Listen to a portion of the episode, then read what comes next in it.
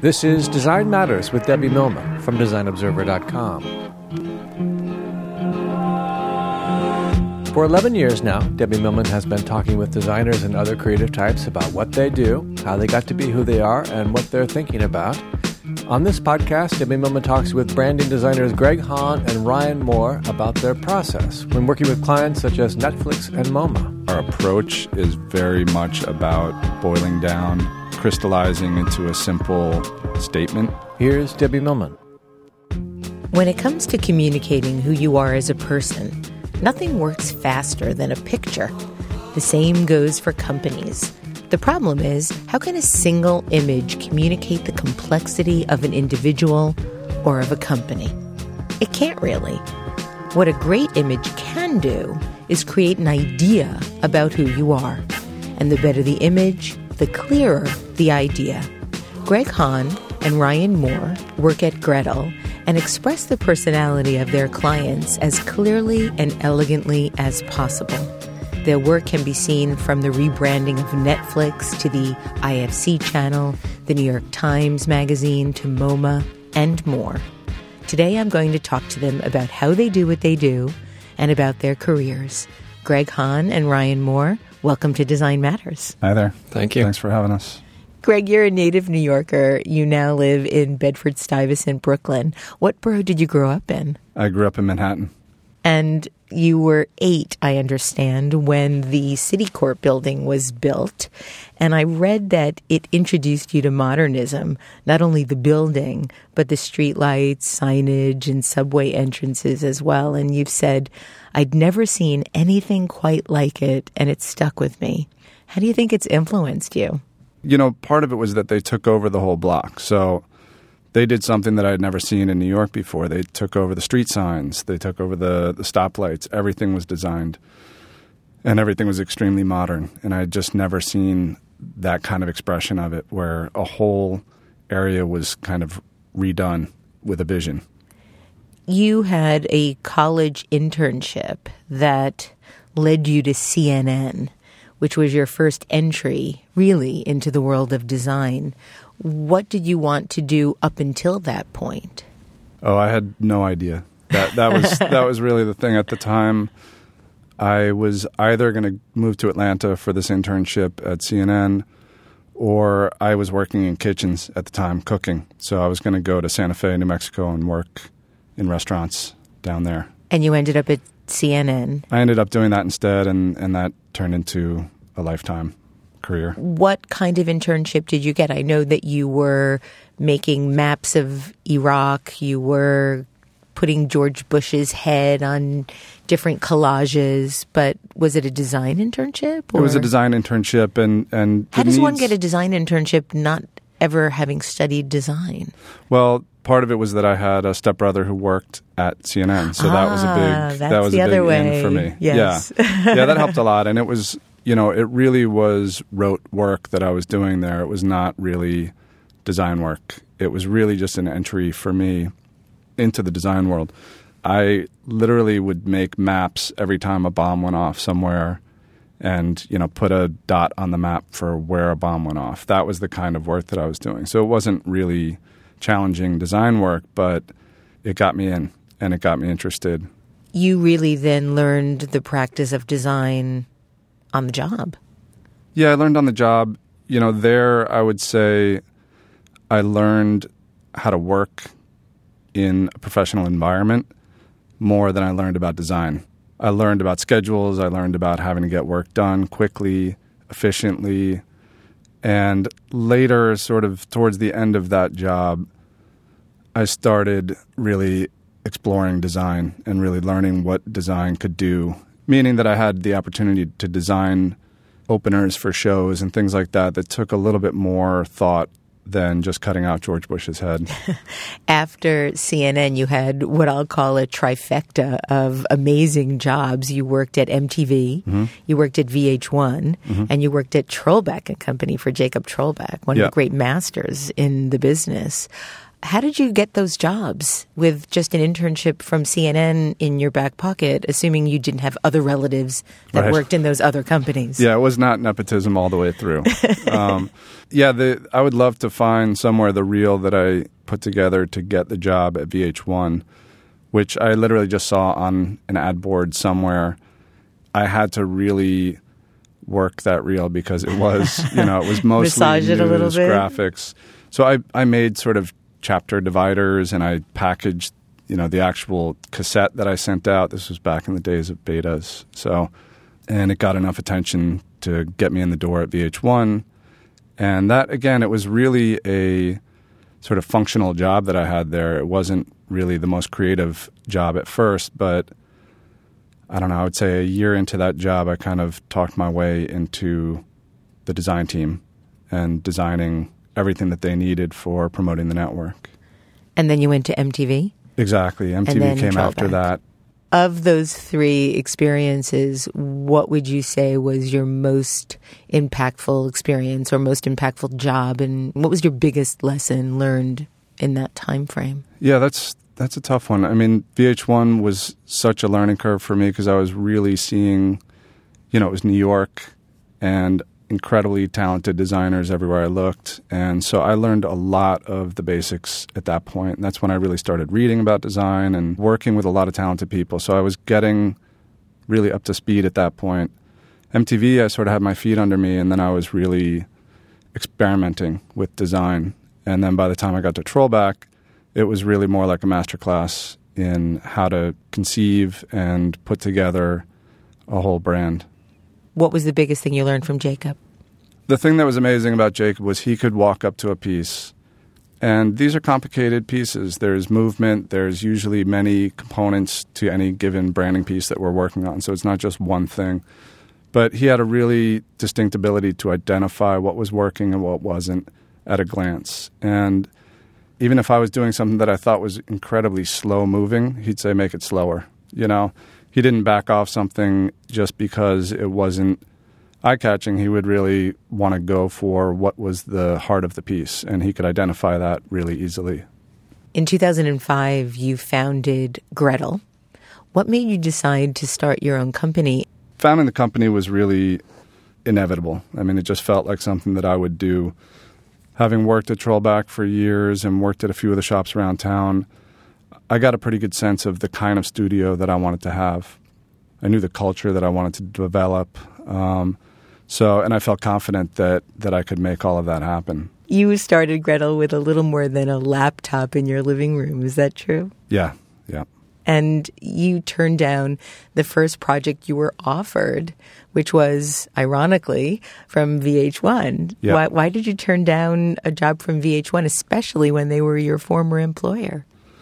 Yeah, the the scope of the job and and the money. It really wasn't. But you weren't making any money. I wasn't. pretty but, ballsy. But it also, you know, you have to be realistic about the business that you're creating, and you have to set some goals for yourself. And to be honest, I, I just didn't think I could do a great job on it for the money that they had because I would have had to spread myself too thin. So it made a lot of sense to say no. Uh, it was hard, but it led to them calling back a month later with a much bigger project. And I think, you know, that's part of the saying no as well is establishing who you are and saying, well, this is what I value. This is how much I value my work and my company.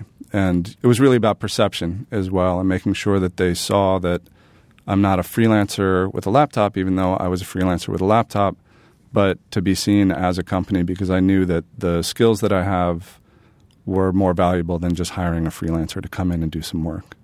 You've had no public relations team and no marketing personnel. And I read that for years you didn't even have a reel as an organization. How did you get work? It was really word of mouth. Having worked at MTV, there is really such a great team of people that you meet in a place like that. It's almost like school. I had work to show that I think people had seen, and the reputation of working with me and working with my company was that we're really good to work with and easy to work with, and we really try and get our clients and all of that kind of thing. So I think that spoke for itself to some extent, and that really is something that can spread word of mouth. In 2011, you asked Ryan Moore to join as creative director. How did you two first meet? Well, that's kind of funny actually, because Ryan emailed me, and uh, the email apparently went into my my spam, and I never saw it. And Ryan thankfully followed up a few weeks later and said, "Hey, did you ever get that email from me?" And I got that one, and I wrote him back and said, "No." that was that's great that you wrote him back. Uh, yeah, it was great. It was great. And we met up a couple times, and I was a big fan of his work. And as soon as I met him, I felt like, hey, this is a guy that really has his shit together. Yeah, I think the first time we met was at the coffee shop in Union Square. I picked a place further away from my job at the time, right? Petrified of being spotted with somebody else. Um, yeah, that was it. Ryan, you grew up in Tiffin, Ohio. That's right. And now also live in Brooklyn in Park Slope. You graduated from the University of Cincinnati. Did you study design? I did. I studied digital design at UC. And I read that you remember being mesmerized by logo animations as a kid and United Artists was your favorite. You described mm-hmm. it as this big, dramatically lit 3D monolith that rotated and aligned into a perfect 2D logo. Sounds like something well I would said. say. Yeah. At that point, you had no idea that what you were admiring was work that somebody did as their job and now you have that job. When did you find that out, and when did you decide that you wanted to be a designer? You know, I went to school for design knowing that I wanted to, to do something creative, um, but probably couldn't be a fine artist. I knew I wasn't that talented. I was always drawn to the computer. I think growing up, we had uh, we always had Macintoshes in the house, and I would write basic code and do really simple animations. And, and you know, it wasn't until I got to UC and we were doing animation and director, Macromedia director at the time. I remember director. Right? Yes. You could put music in there, and you yes. could do really basic text it fading. was revolutionary. Yep, I made some really really bad work and decided that this is what I wanted to do, if I could, for the rest of my life. Yep. You graduated college in 2002, and I believe that your first job was at Agnew Moyer Smith in Pittsburgh. So, right, at UC, you have to do six internships before you can graduate, and each of those are three months long. So, you're wow. basically working for a year and a half before you come out which helps you figure out what you might want to do and what you really don't want to do. So one of those internships, well, actually two of those were at Agnew Moyer Smith, which was a great firm, and they did a lot of um, great design work for local cultural clients and for big corporate clients like Steelcase, and they did the McDonald's sandwich manuals, so like illustrating lettuce and the different configurations for all the hamburgers and so forth. But yeah, that was great. And after that, I worked for Warner Brothers Pictures here in New York, and that was my first trip to New York City, actually. You freelanced for nearly six years before you took a full time gig at Leroy and Clarkson, where you worked for eight years.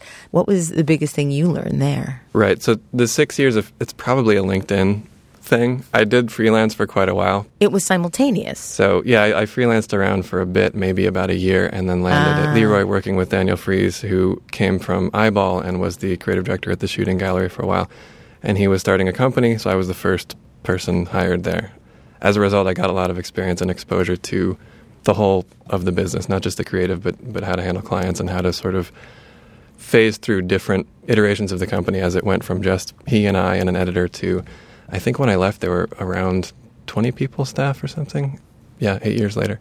You two have now been working together for five years.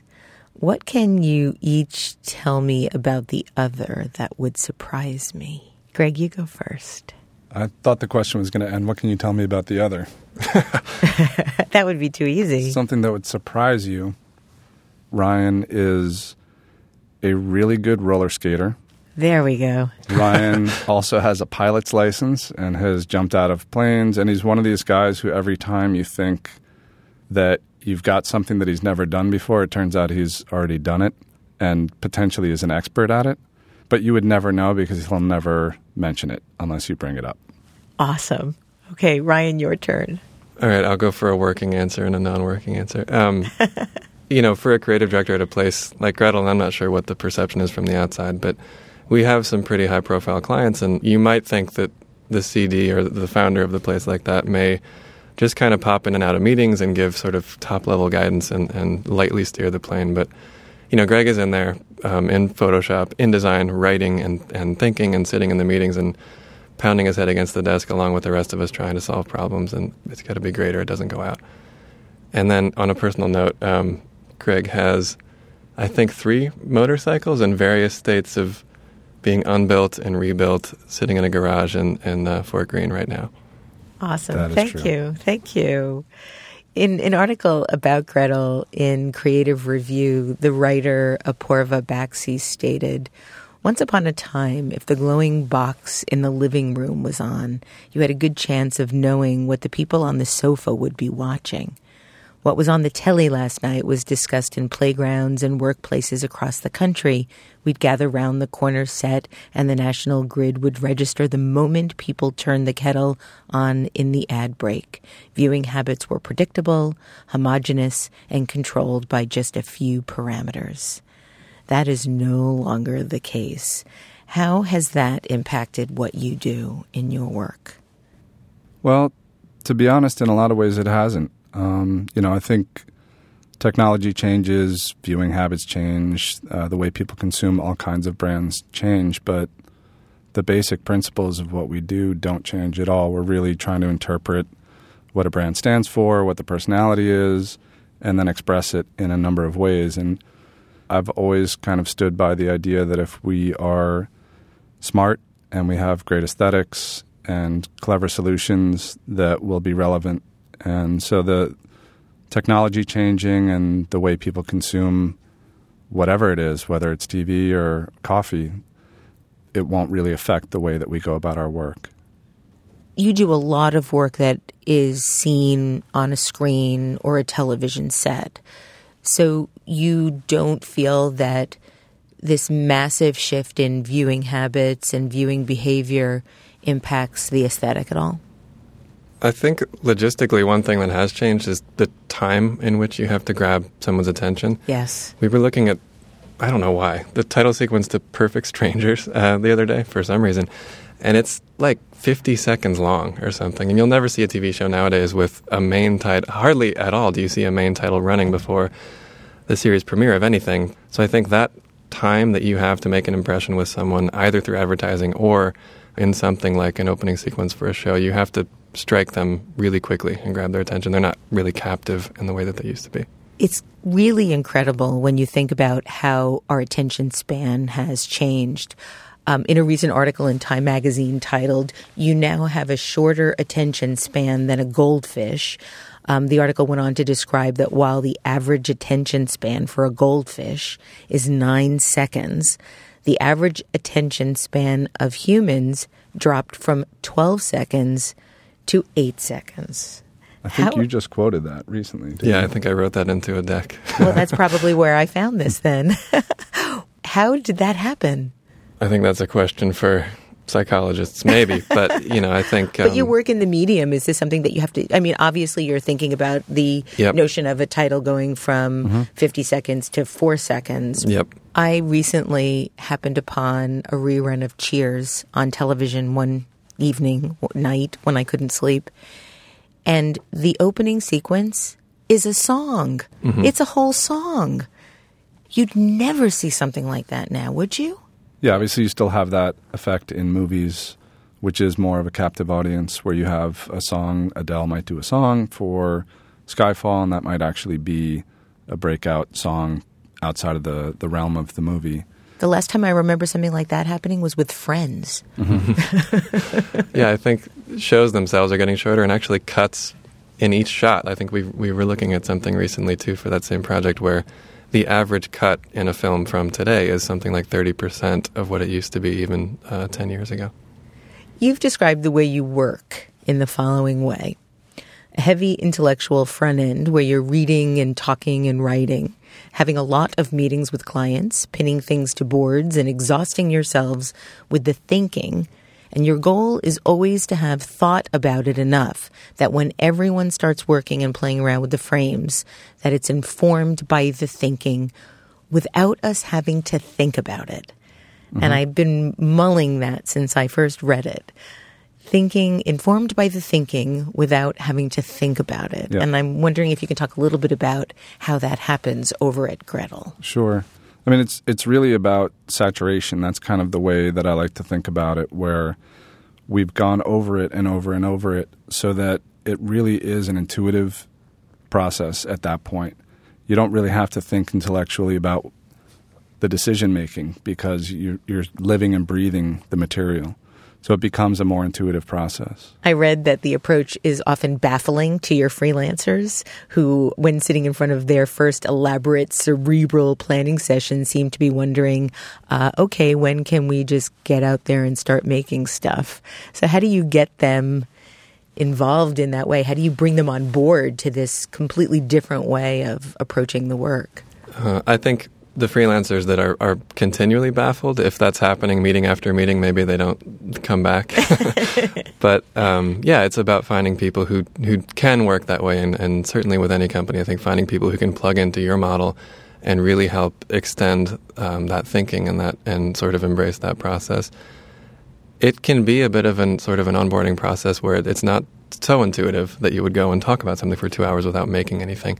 But I think people who have come back and people who we like working with, and certainly that we've hired full time, um, see the see the merit in that. And you're about a 15 person firm now, is that right? Yeah, that's right. How would you describe Gretel? Would you describe yourselves as a branding consultancy, a creative firm? Yeah, it's a, it's a tricky one. We've said things like creative studio. It's hard to get away from being a branding studio, which is really the thrust of our work. So at this point, I feel fine with branding agency, branding studio. I want to talk with you about some of your work, some of the actual things you've made. But I do want to ask you first about your approach, about your process, your three tiered approach.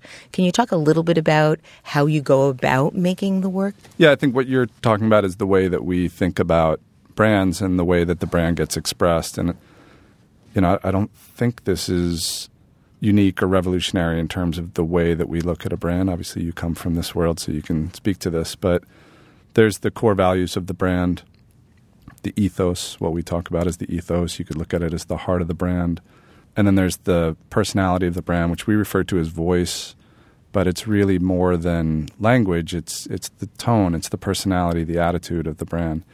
And then outside of that, there's really the visual identity. It's the last thing that we touch when we're working on a brand. It's really kind of it's a huge deal because it's the entry point into the brand, but it's really the result of defining the other two things that I mentioned the ethos and, and the personality of the brand. One of the things that I read about in looking at your approach was the notion of creating areas of freedom. And as somebody that has worked in branding for as long as I have, I find that that's the thing you have the least amount of when working with big brands freedom.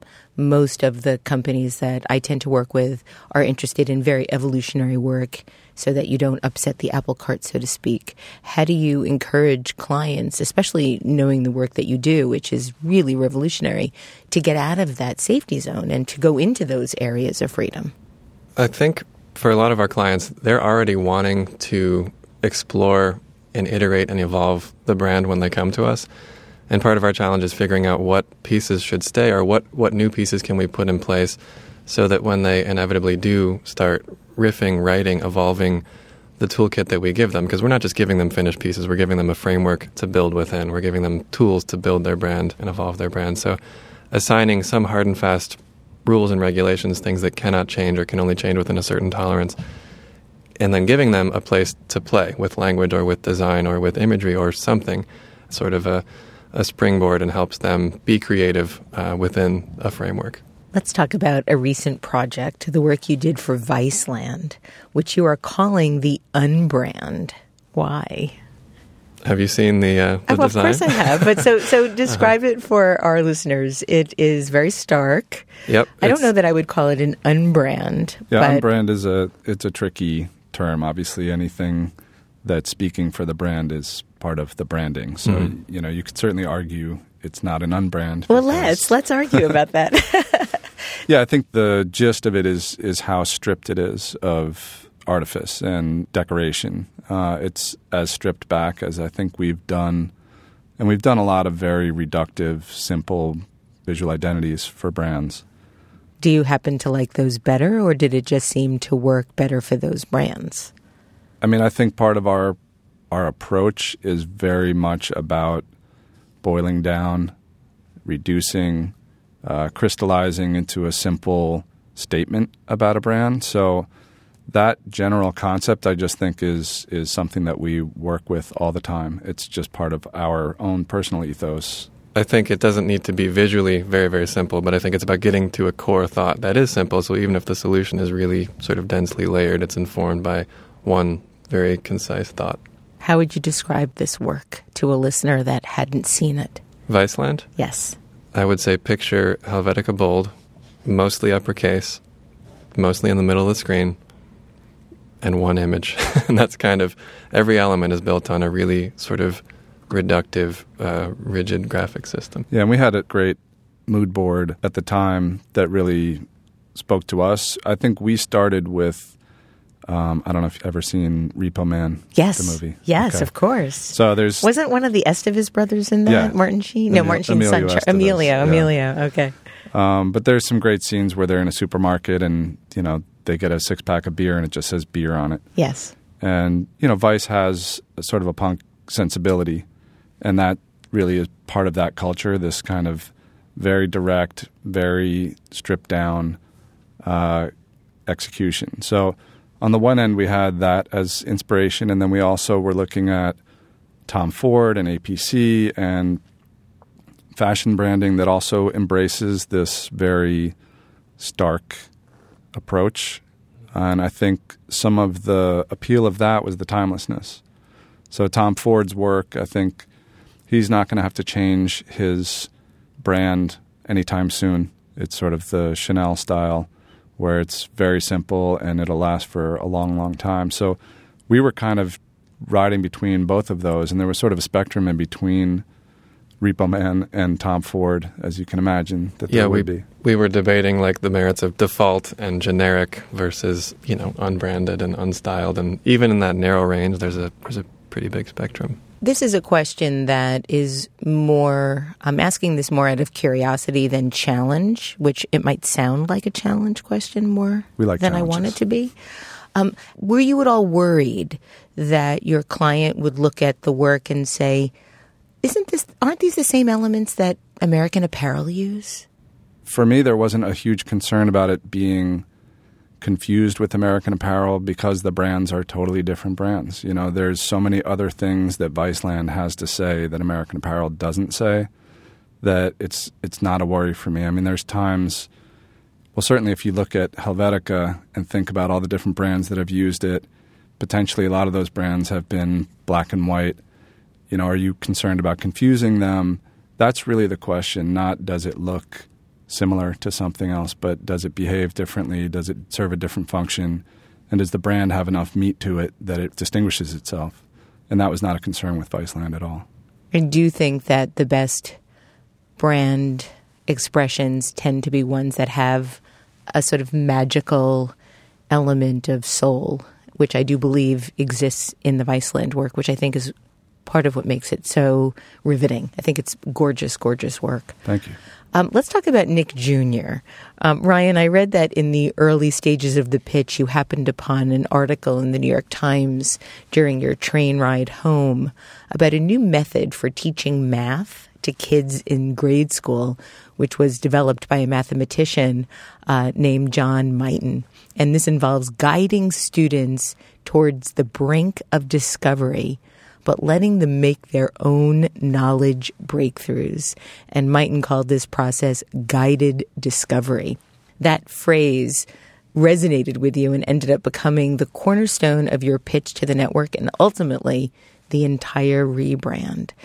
Can you describe the way in which the notion of guiding people to the brink of discovery was embedded in the work that you did? I find that incredibly fascinating. Yeah, that was such a fun pitch because the demographic of the network is preschoolers, which is very different, as you can imagine, to a lot of our typical audiences.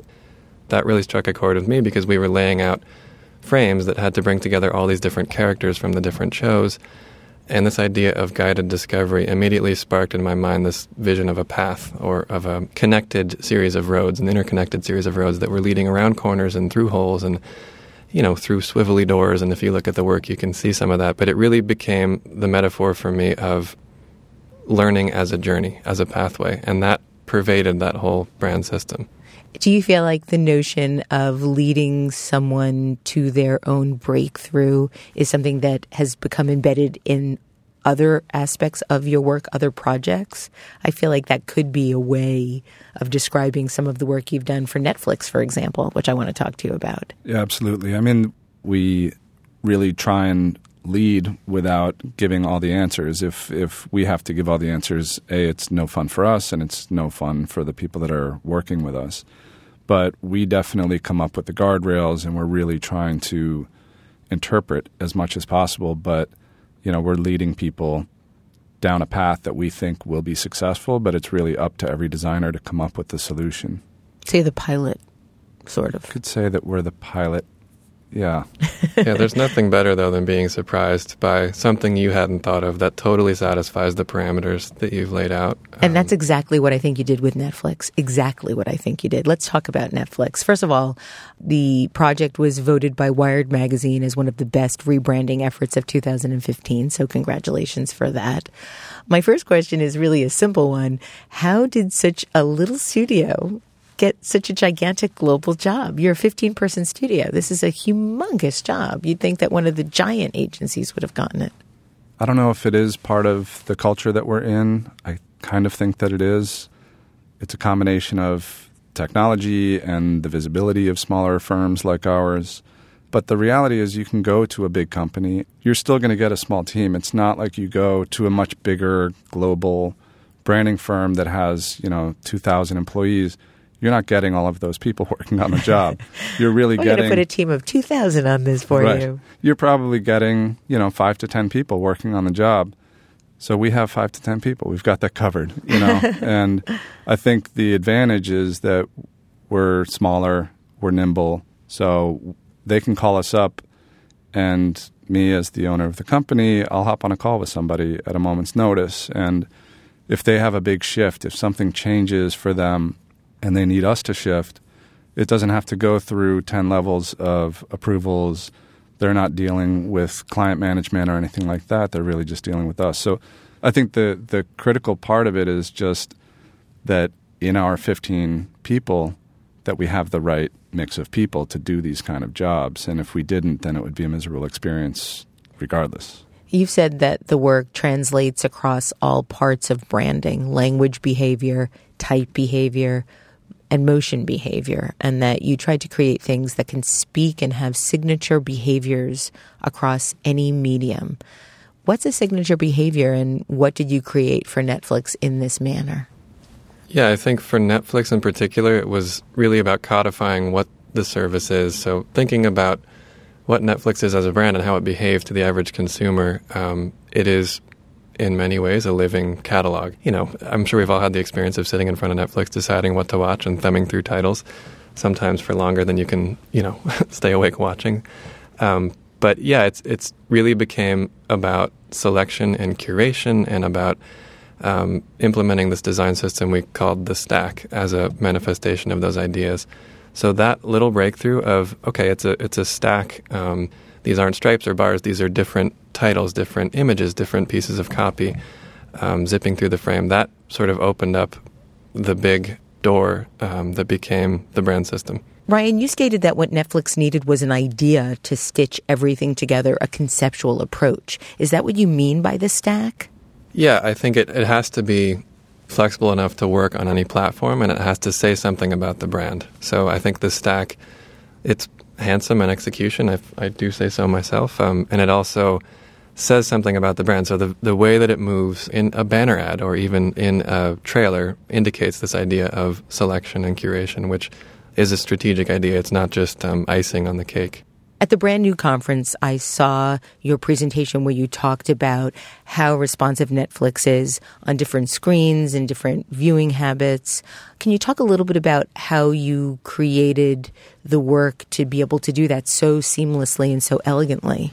Yeah, I think that was a big mandate from the beginning from the client was that this design system um, had to flex enough to adapt to, I think it was at the time maybe 50 countries around the world, different agencies in each country making different things, things for buses, things for posters, um, digital ads, and all of that. So that was kind of table stakes for the job, coming up with something that could translate seamlessly cross platform whether it was interactive or static or in motion. So we knew it had to be a pretty simple idea, but something that was still inspiring. And I think to the earlier point about creating areas for freedom that still left the designers some place to play. I very rarely ask this question, but I feel that with a company of your size and age, it's something that people might want to know. What's next? Where do you see yourselves going? How do you envision your firm in, say, five or ten years? Yeah, I, we're we're growing right now. It's um, well, you're the it firm of the moment, no well, doubt. Thanks for saying that. I didn't know that. It's really funny to have no idea really what the perception is from outside. It's not like other industries where there's a lot of buzz. That's really flattering to hear. So thank you. But uh, yeah, I think the thing for us, you know, we've come from media. We do a lot of media brands, so we're even right now working on several projects that are not media companies. That's a big goal for us. We really want to be able to do any kind of expression for any brand. So that includes installations and um, interactive work, and that's something that we're working on as well. So there's a ton of room to grow just with that. There's also a lot of interest that we have individually that we want to build into the company. So, for example, we're creating a, a magazine right now, and it's a very small magazine. It's one article per issue, and it'll only come out quarterly. But and is it your own magazine, or is it a magazine you've been hired to do for somebody else? No, it's our own. It's our own magazine. Are you calling it Gretel? No, it's called Thing. Because it's about industrial design, so I was it's about. so hoping objects. you were going to say no. It's called Hansel. Not yet, but maybe that'll be the the production company. okay. Um, I'm personally very interested in industrial design, so the idea that we get to do a little magazine about industrial design and then we get to design the magazine itself, it's like a win-win all around. So for me, there's a lot of goals, a lot of interesting things that can happen in the next few years that may not really fit the normal model of a branding company, but I think that's fine. And so I think more self-generated work. self-generated work that, um, yeah, it's almost like developing our own product for ourselves to brand. Like I said, it's a win-win because it hits a lot of targets for us. Ryan Moore and Greg Hahn, thank you so much for being on Design Matters today. Thank you. Thanks, Debbie. To find out more about Greg Hahn and Ryan Moore and Gretel, check out gretelny.com. This is the 11th year I've been doing Design Matters, and I'd like to thank you for listening. And remember, we can talk about making a difference, we can make a difference, or we can do both. I'm Debbie Millman, and I look forward to talking with you again soon. Design Matters with Debbie Millman is recorded at the Masters in Branding Studio at the School of Visual Arts in New York City. It is produced by Curtis Fox Productions with technical assistance by Mark Dudlick. The show is published exclusively by DesignObserver.com. You can subscribe to this free podcast in the iTunes Store.